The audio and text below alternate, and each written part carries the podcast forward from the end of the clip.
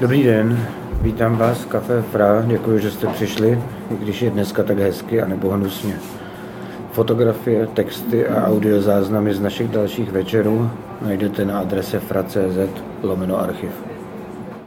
Inu, mám-li tu být dnes průvodkyní, tak to vypadá, že jsme se ocitli na procházce, a to na procházce od problému k problému. Protože každá báseň je jistě i požitkem, ale zároveň eh, větším nebo menším problémem, a to především pro překladatele.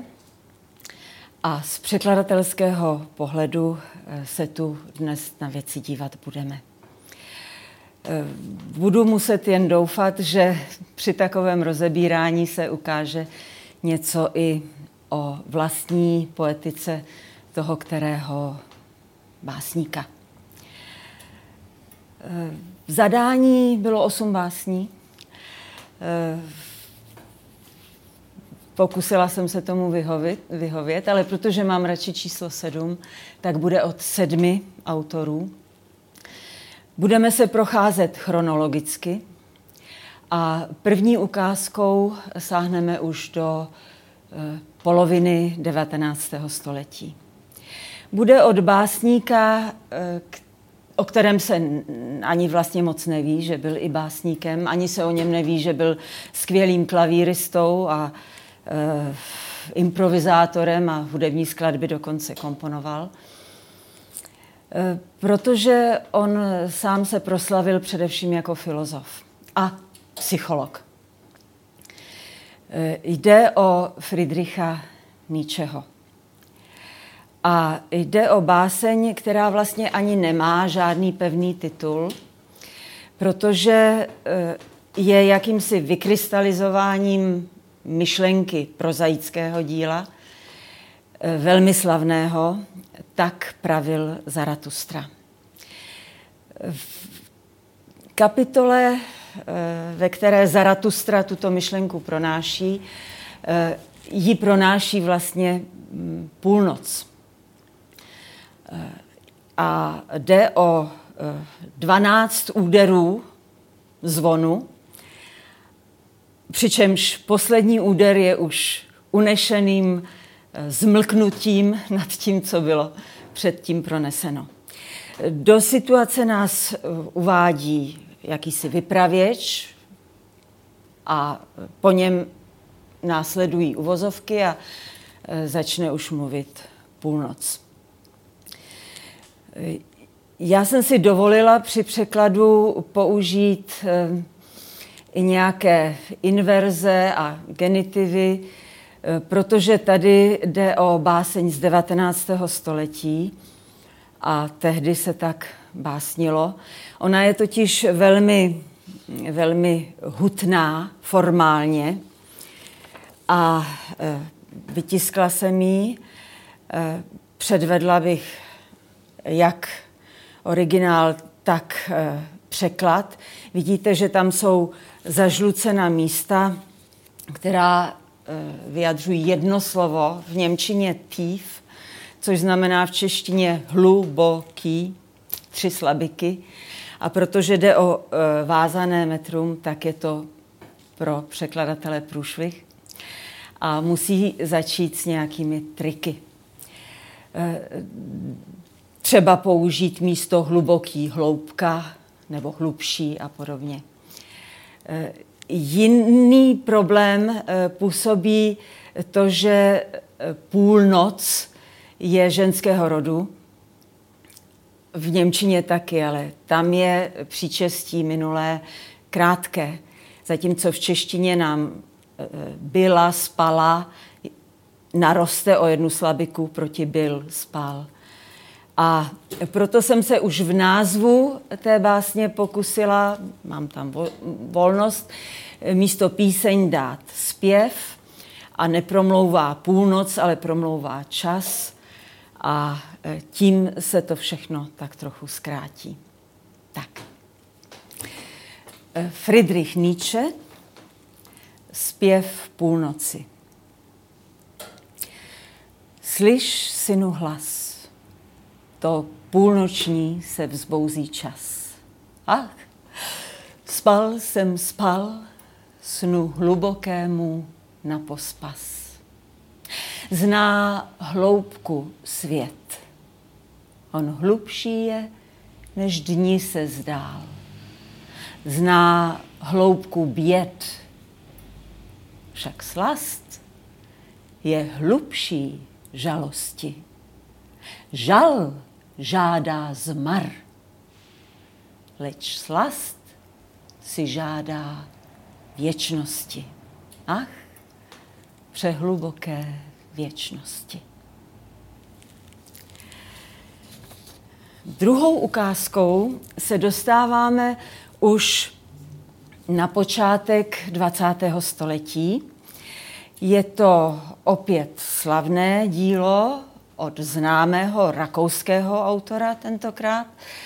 Jeho jméno je eh, Hugo von Hofmannsthal a eh, divadelní hra, ze které se seznámíme s ukázkou, se jmenuje Kdokoliv. Hugo von Hofmannsthal sáhl po předloze anglického Everymana a e, to znamená, že si posloužil dokonce středověkem.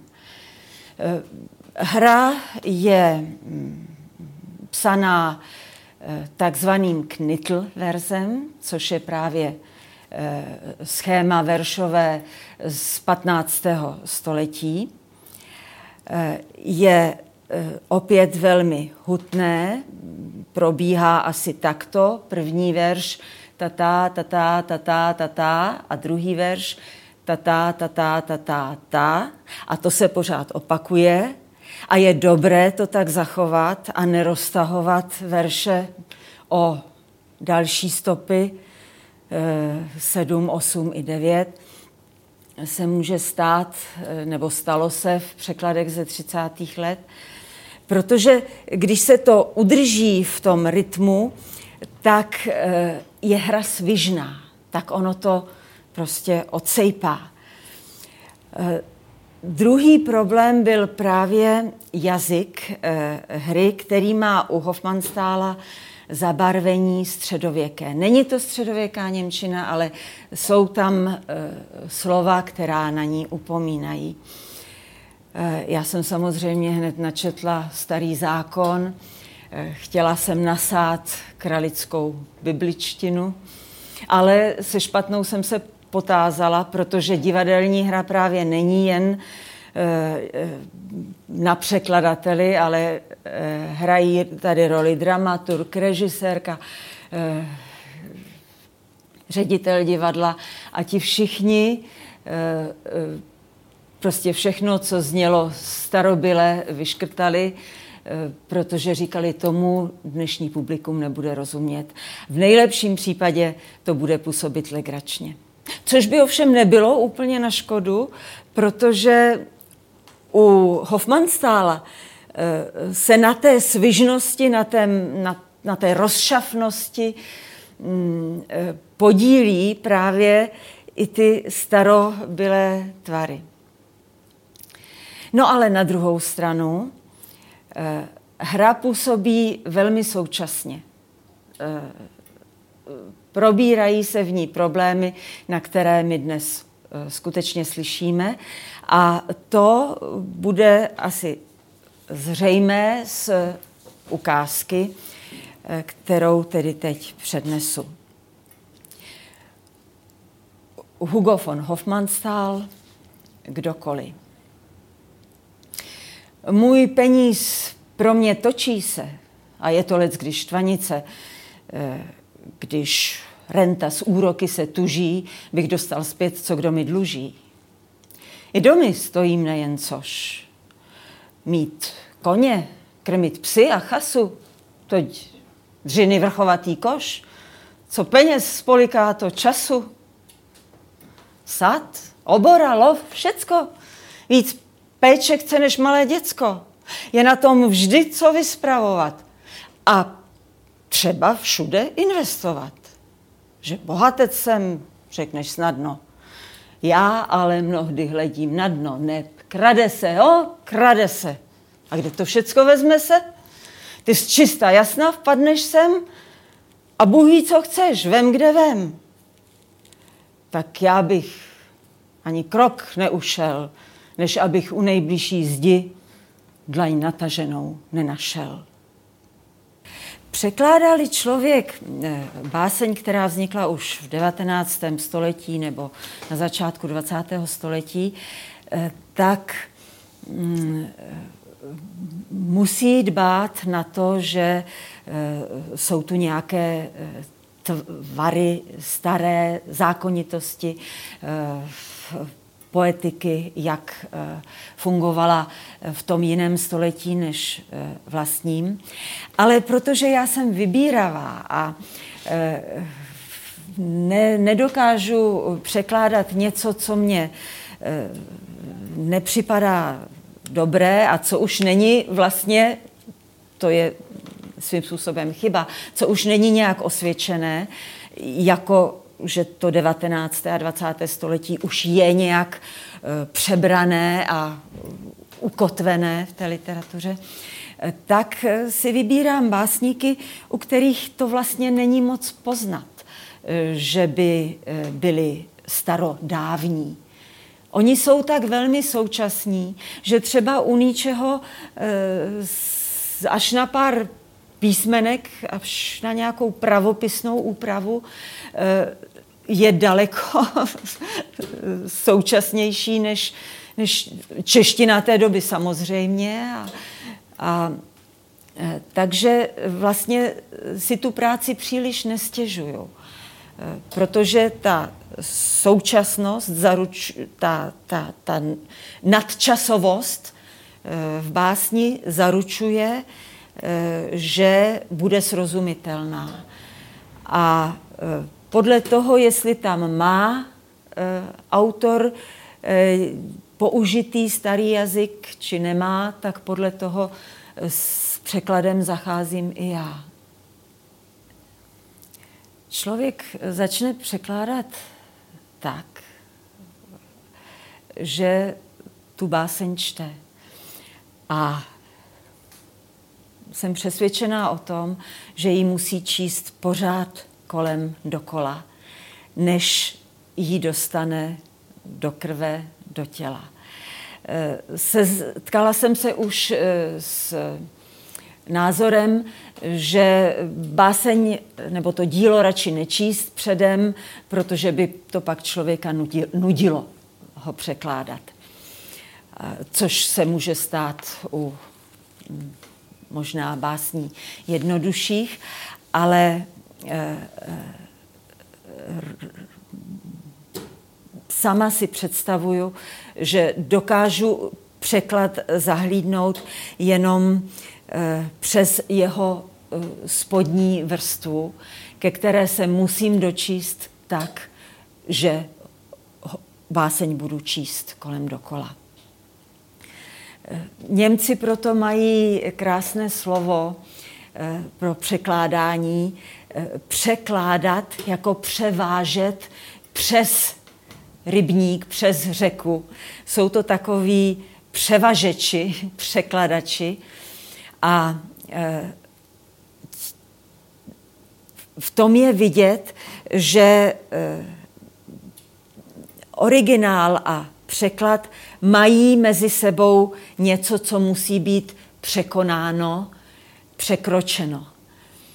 Ale to nenajde se na povrchu, to se najde v tom živlu, v té vodě, v tom elementu, eh, v tom, eh, co zůstává eh, po čtení originálu jaksi na jazyku, pod řečí a musí se rozhlížet po svém vlastním jazyku, kde by takovouto chuť, takovýto živel, eh, takovýto odstín ve své vlastní řeči našlo nebo našel. A pak teprve může vznikat překlad. Další zestavení bude smutné. Autorkou je mladá dívka, která mladou dívkou zůstala pro nás, protože zahynula v koncentračním táboře. Narodila se na Bukovině v Černovicích. Její jméno je Selma Merbaumová a e, osud e, typický pro židovské autory a samozřejmě nejenom básníky. E, předtím, než byla e, odvlečena do mm, koncentračního tábora Michajlovka, e, stačila se zamilovat do židovského chlapce, který ale sám byl odvelen na nucené práce a už nikdy ho neuviděla. Její život byl čím dál těžší a e, spolu s tím se také proměňují její básně. E, nejprve jsou plné, nenaplněné touhy, později se z nich stávají uspávanky a ukolébavky, protože ona sama se utíká ke snům do noci. A to e, tady je možná důležité u ní si uvědomit, že někdy básně od života oddělit nelze, ačkoliv by to tak mělo být, báseň by měla působit sama za sebe. Ale překladateli především pomůže, když se seznámí eh, s, v tomto případě eh, s osudem autora. Báseň Selmy Merbaumové, kterou si tu přečteme, se jmenuje Sem noc. Sem noc, mé závoje jsou hebké, i bledá smrt je hrubší má. Vždy odejmu, co není lehké, žár v mé černé bárce vychládá. Můj druh je dlouhé putování, jsme oddáni si na věky. Já miluju ho a jej chrání můj černý vlas, plášť od věký. Je sladké moje políbení, to poutník dobře ví. A klesne-li v mé náručí, hned zapomene všechny ženy. Mé konejšivé ruce umí uspat i horkou hořkost ochladí. A každé čelo, které pohladí, se nechtíc musí usmát. Jsem noc, mé závoje jsou hebké, i bledá smrt je hrubší má. Vždy odejmu, co není lehké, žár v mé černé bárce vychládá.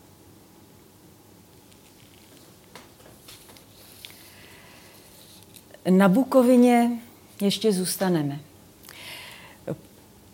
Půjde tentokrát o Paula Celana, který ostatně byl bratrancem Selmy Merbaumové, měli společného pradědečka, kterému se ale podařilo eh, před nacismem utéci. Ale nepodařilo se mu už vymanit se z hrůzy holokaustu a Nepodařilo se mu to ani tím, že se z toho vypsával, protože skončil nakonec koncem 60. let 20. století sebevraždou.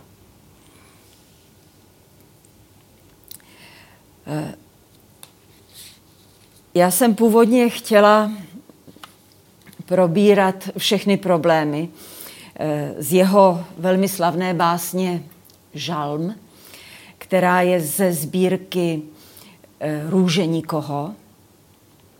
A přímo v této básni Žalm se ten verš Růže nikoho vyskytuje.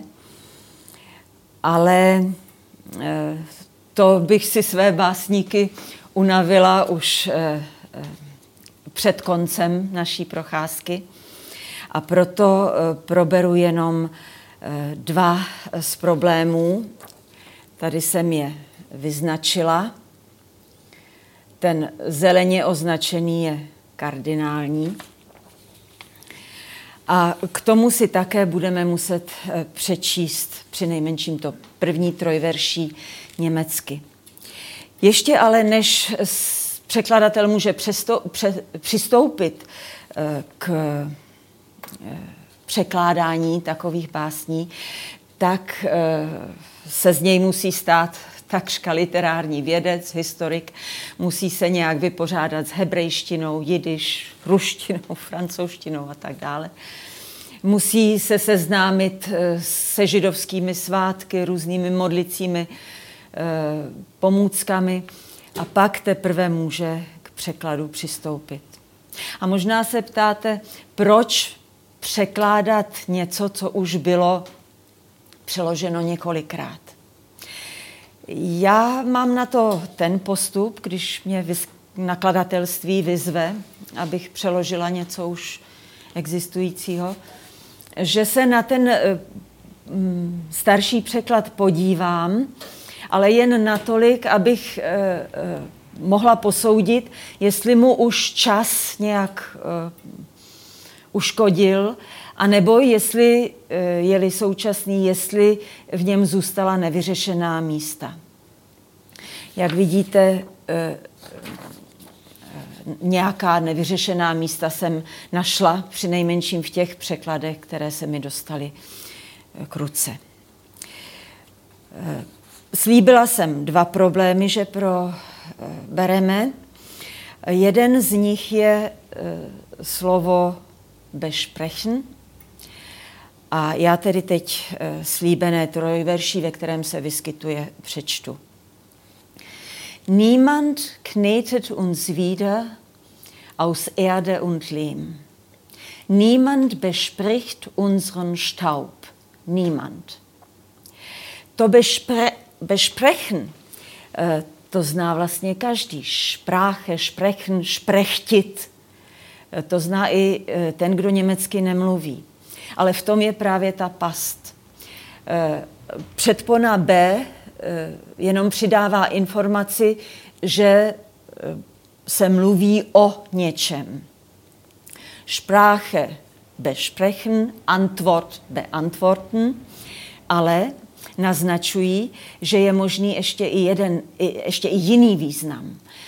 To eh, je sice ve slovníku také k nalezení, ale až na nějakém zadním místě a snadno přehlédnutelné.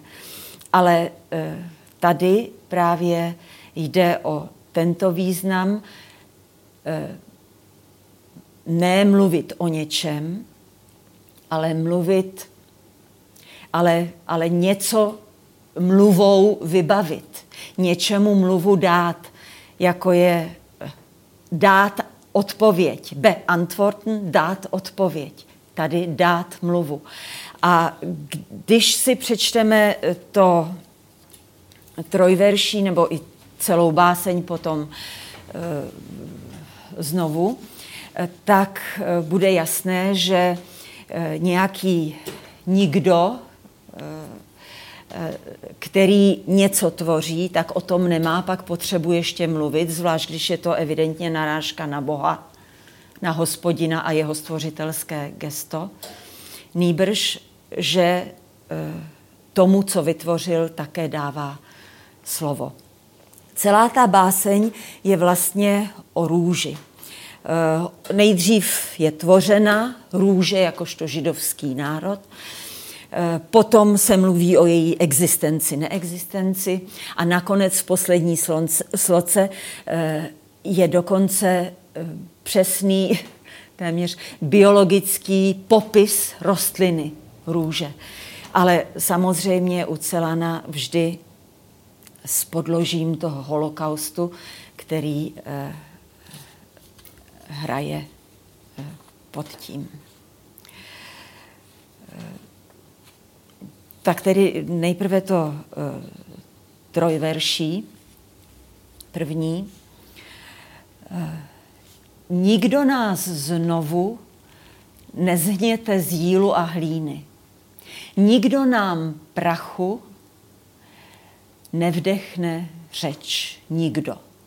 Takto by se dalo to první trojverší přeložit.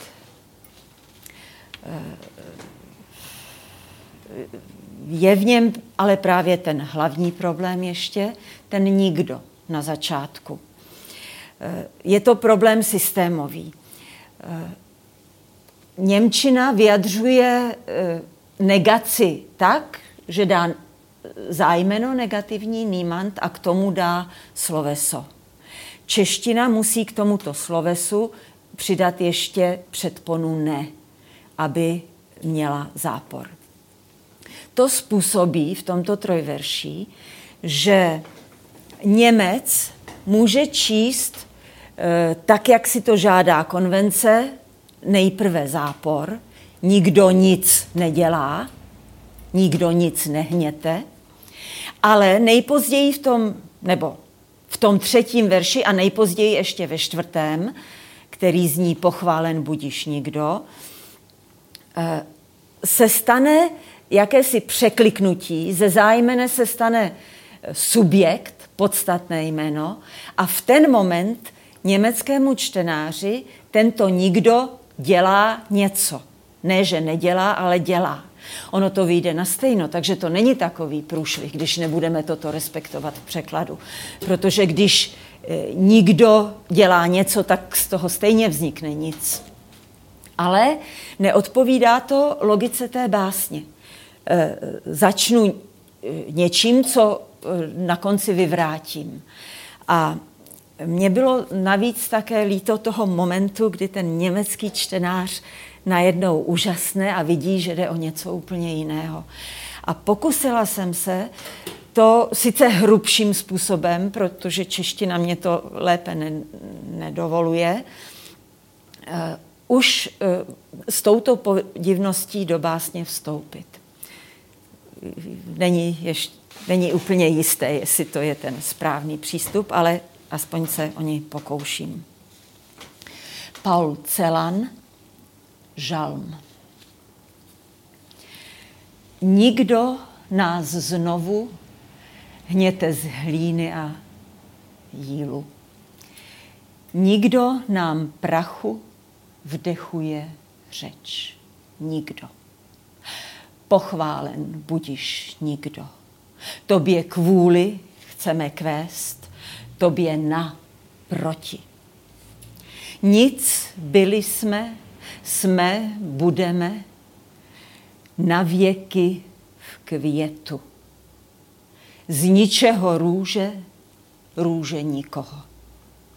Sečnělkou duše svitu, tyčinkou nebe pouště, s korunou rudou od purpuru slov, jež jsme pěli přes o přes osten. A vidíte, toto poslední přes osten eh, nám přímo vyslovuje, co je pro Celana eh, důležité. On nemluví o něčem, on nespívá o něčem. On zpívá přes osten nebo nad tím trnem. Eh, ta rudá růže je rudá, protože krvácí jeho židovský národ eh, tím, že zpívá skrze to trní. Píšete básně?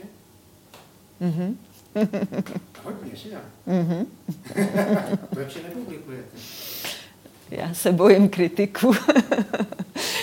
ne, já vím, že to ještě, ještě nestojí za to. ne, ne úplně, ne úplně.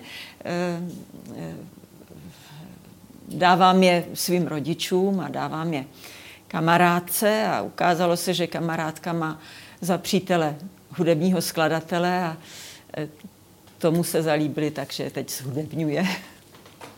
Takže budu mít publikaci na koncertě v hudbě. Ve mně vytvořila za ta léta poezie takový respekt. A, a vidím, eh, že u těch básníků, jak to tam funguje a, a eh, prostě to je, to je něco, s čím se člověk jenom těžko poměřuje. A mě to nevadí, já, já mám potřebu vyjadřovat věci, že jo? nějak je formulovat a e, že je nečtou druzí, to zase není tak důležité. Další zastavení e, nás dovádí už e, do druhé poloviny 20. století. Bude to opět ukázka ze hry, tentokrát rozhlasové hry. A bude opět od aut, eh, rakouského autora Ernsta Jandla. Eh, Ernst Jandl napsal eh, hru, která se jmenuje Chroptění Mony Lízy.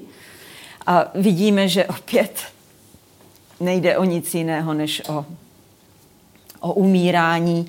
Jandl říká, že mu šlo o, o chroptění, o umírání světové kultury. Víc ovšem eh, k, ke hře vysvětlovat nechtěl, má působit sama o sobě. Eh, působí nejenom zvukově, ale také graficky. Tady bych ukázala, že je to opravdu už nikoli vázaný e, verš, ale velmi divoká schémata grafická. E, ve hře jsou, nebo v té ukázce, kterou si předneseme, jsou mm, při nejmenším tři problémy. Do, té, do toho, že kultura umírá, spadá i to, že se v ní Jandl často eh, zabývá totalitou.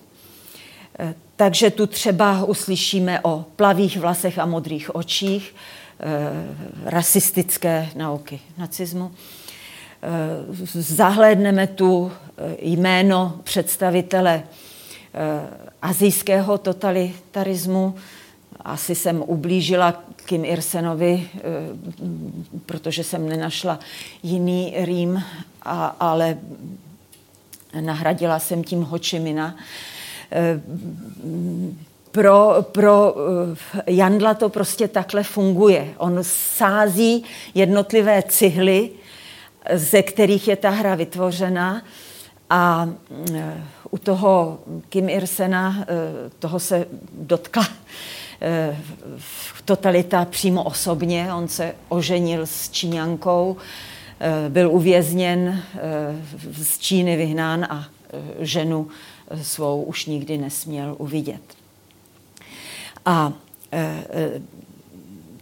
kromě toho je v této ukázce ještě zase použita středověká básnička, zamilovaná, kterou se mm, německojazyčné děti při nejmenším dříve uh, učili na spaměť ve škole. Ich bin din, du bist min. A já jsem nejprve eh, hledala v předhusické eh, literatuře, jestli bych nenašla nějakou obdobnou. Ale protože v té básni je důležitý moment obsahový, který tam musí být zakódovan, a já jsem ho v žádné milostné poezii u nás nenašla, té předhusické, tak jsem musela pak načíst Kadlečka a Jana eh, Oráče z, eh, Oráče z Čech, eh, překlad starovilý. Nakonec jsem si půjčila i staročeský slovník a tu báseň jsem přeložila starou češtinou. Ochudila jsem tak hru o ten moment, mm, že jde o báseň velmi známou. Ale nedalo se nic dělat. Eh, nelekněte se, prosím. Budu eh, postupovat v ukázce přesně podle návodu eh, Jandla. Jandl sám namluvil několik,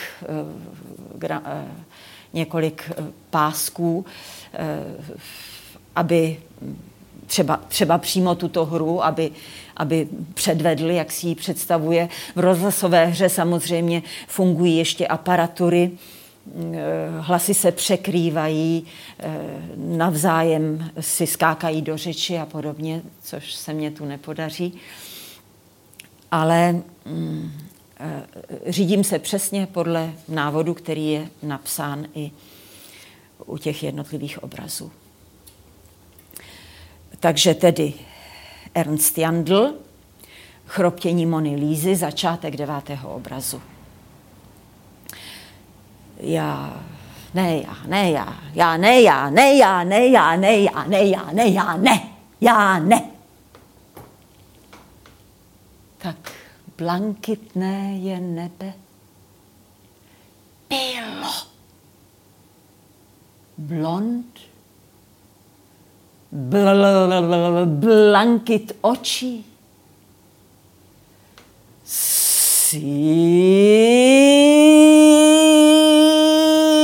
Irena, moja si ty jen, tvoj budu já jen, toho ti věděti zatvořit asi ty v srdéčku mojem a klíček ztracen.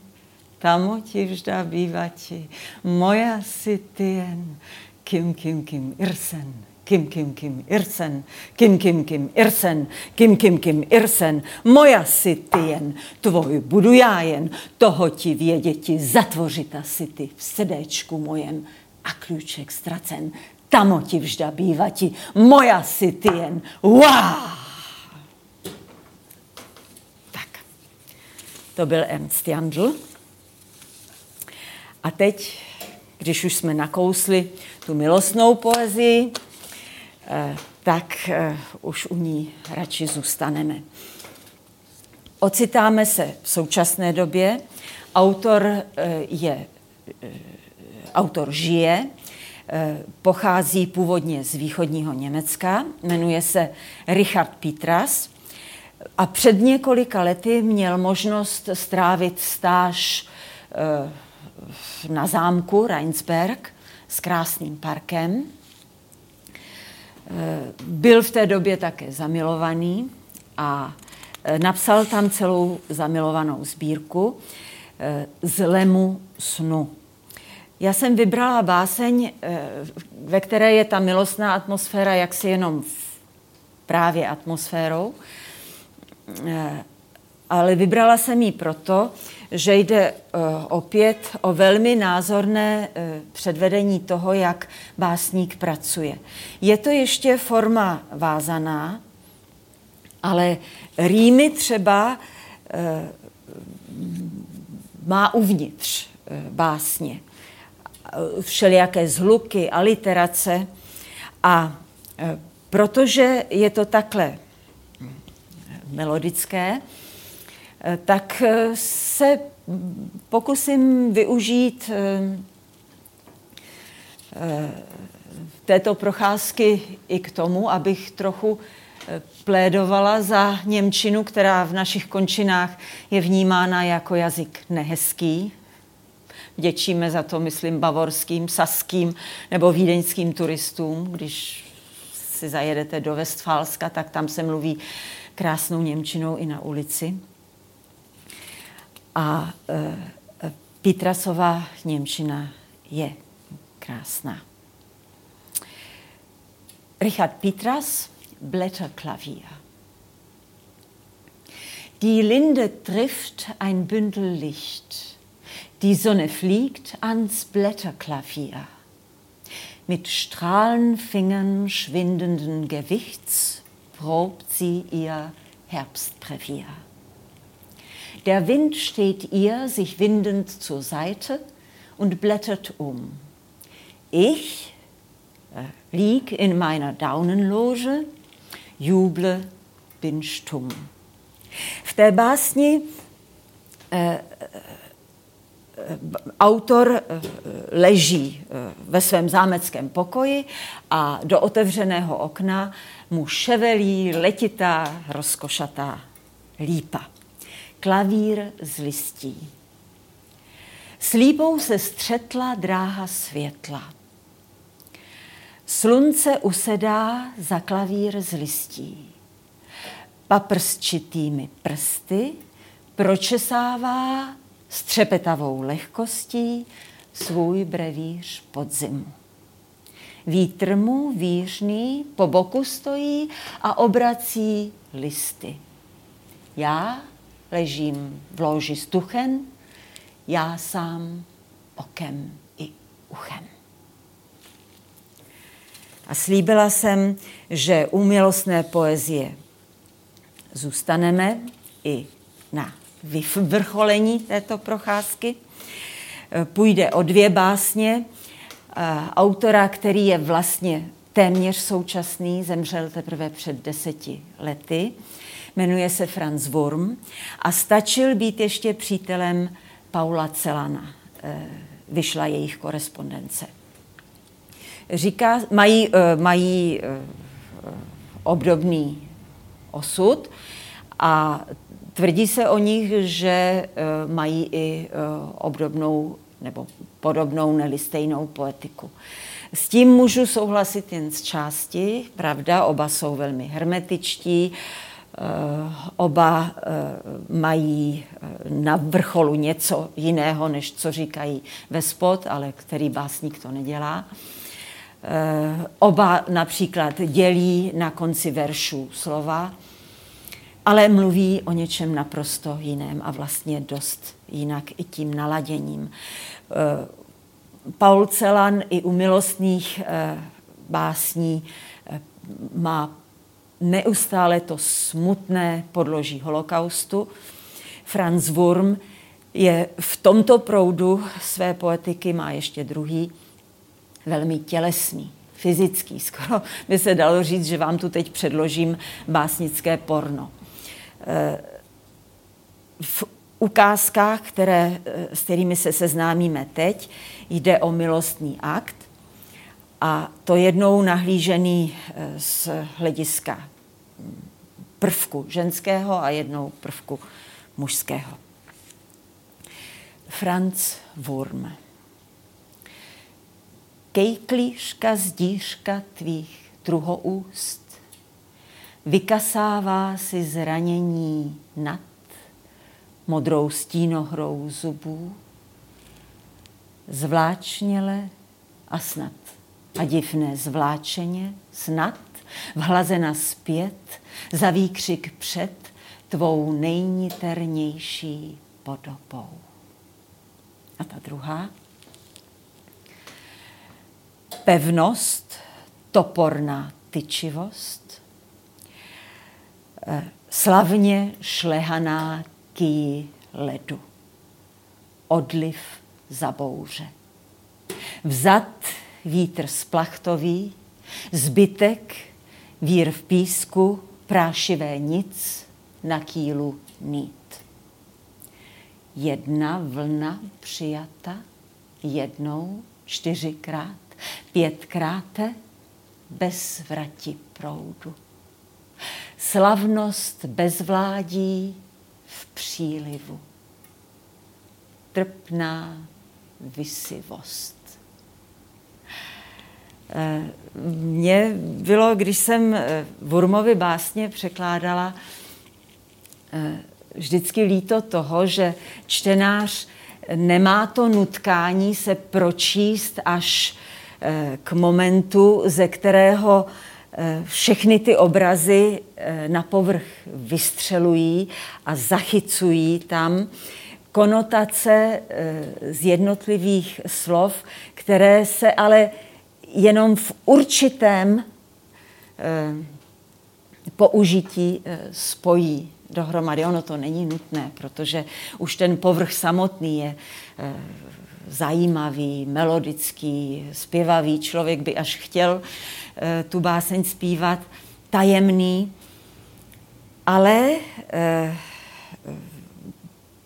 dokáže-li čtenář se tam pročíst, tak se mu ty dvě roviny skutečně navzájem obhacují.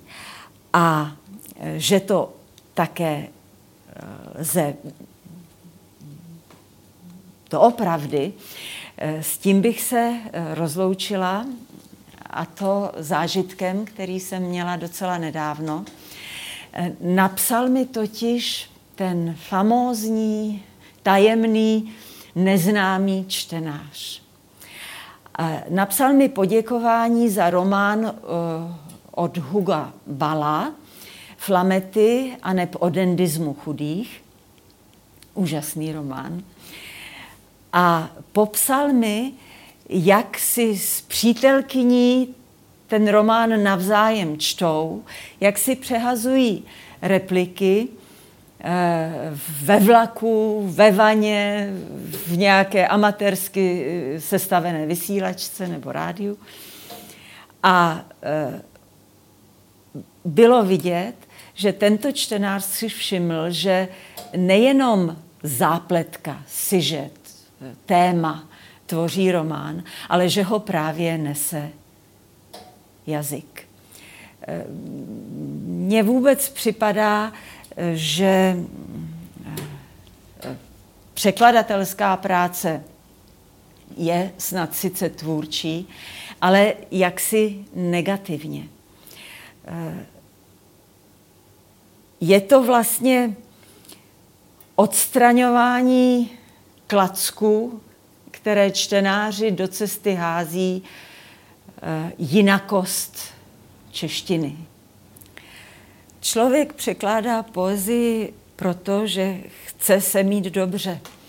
A v básních je věčně v nějakém kouzle, v nějaké tajuplnosti, v nějakém dobrodružství.